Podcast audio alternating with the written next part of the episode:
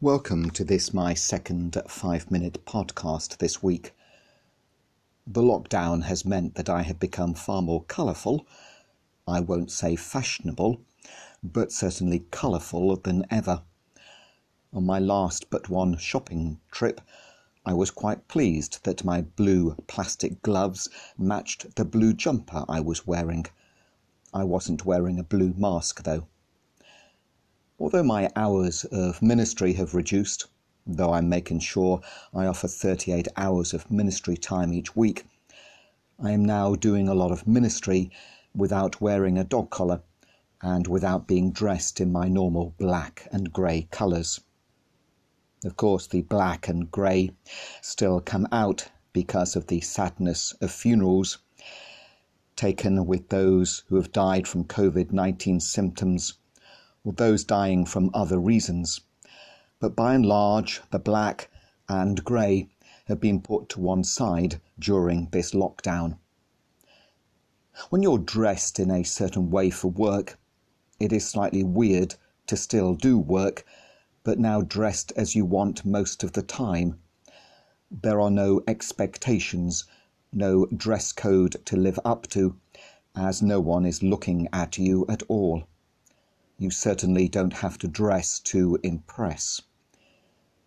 In the New Life translation of Genesis 37, we read in verse 3 that Israel, the name of Joseph's father, had made him, Joseph, a long coat of many colours.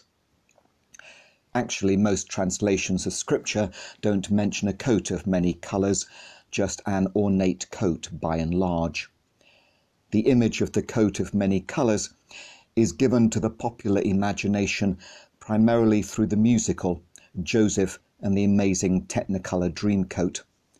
Yet at least the New Life version has many colours. Putting off the black and grey was weird at first. I just didn't feel right. But I have become more relaxed as each day passes. Whether I shall carry on with a more colourful dress code once lockdown has ended remains to be seen. I know myself pretty well and have a feeling that the black and greys will return with a vengeance. The colours are there in the wardrobe, silently fuming at the amount of time they have been put to one side. How dare you neglect us for so long? You're a priest. Dress like a priest. Through psychology, we are all aware of the language of colours, both positive and negative. Orange, optimistic, but also superficial. Red, passionate, but also angry. Green, self reliant, but also possessive. And personally, what of grey and black? Well, grey, seeking compromise, but also unemotional. And black, mysterious, but also bottled up.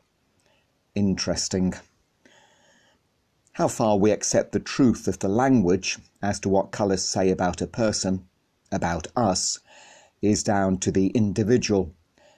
But maybe our choice of colours, consciously or unconsciously, says something about us and what we are like. In many ways, Joseph's coat of many colours was simply an imperfect but symbolic way of representing the myriad of ways God's created light, love, and life is given to us. In the liturgical seasons, as seen within our church buildings, do you remember them? We are reminded that God speaks in so many different ways, not least through the symbolism of colours. I have become a little like Joseph at the moment, wearing a multitude of different colours as I undertake ministry in this time of lockdown.